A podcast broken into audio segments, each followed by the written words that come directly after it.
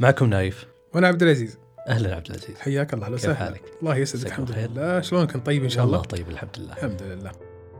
عبد العزيز في في في موضوع ودي أتكلم فيه. تكرر معي في الأيام السابقة كثير. اللي هو؟ تلاحظ إن في كثير لحظات نكتشف فيها.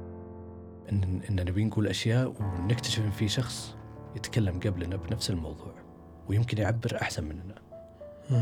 أو ممكن إنك تفكر في شخص وبنفس اللحظة يتصل بك.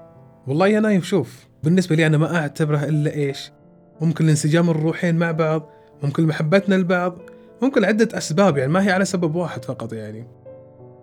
صراحة أنا بحثت عن الموضوع هذا كثير. طيب. اكتشفت إنها ظاهرة وتسمى التخاطر. لقيت إنها بحر. في علماء توصلوا لنتائج تفصيلية كبيرة.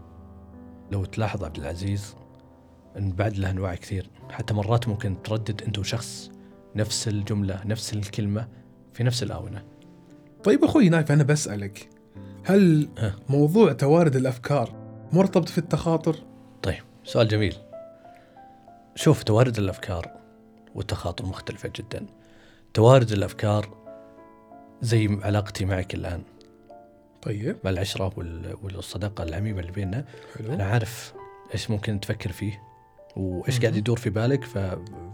فهذا ما يعتبر أنه تخاطر لأنه ت...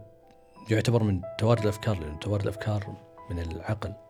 لأنه أنا فاهم سلوكياتك وأولوياتك في الحياة وعارف كيف ممكن أنك الخطوة القادمة إيش إيش راح تفكر فيه. فهذا يعتبر توارد الأفكار. حلو. ولكن التخاطر لا. التخاطر يكون بالإحساس يكون بال بالشعور. جميل يعني من الممكن أخوي نايف نقدر نقول إنه توارد الأفكار يكون بالعقل والتخاطر يكون بالشعور. صحيح. ختاما رسالة أتمنى تصل لأحدهم. أتمنى لك الحياة الجميلة والسعيدة وأن تصلك دعواتي المستمرة وأن تظل روحك جميلة كما عرفتها وأن تبقى ابتسامتك تروي كل من حولك. وكأمنية أخيرة أتمنى أنك تعلمت أن اللبنة ما تنزرع.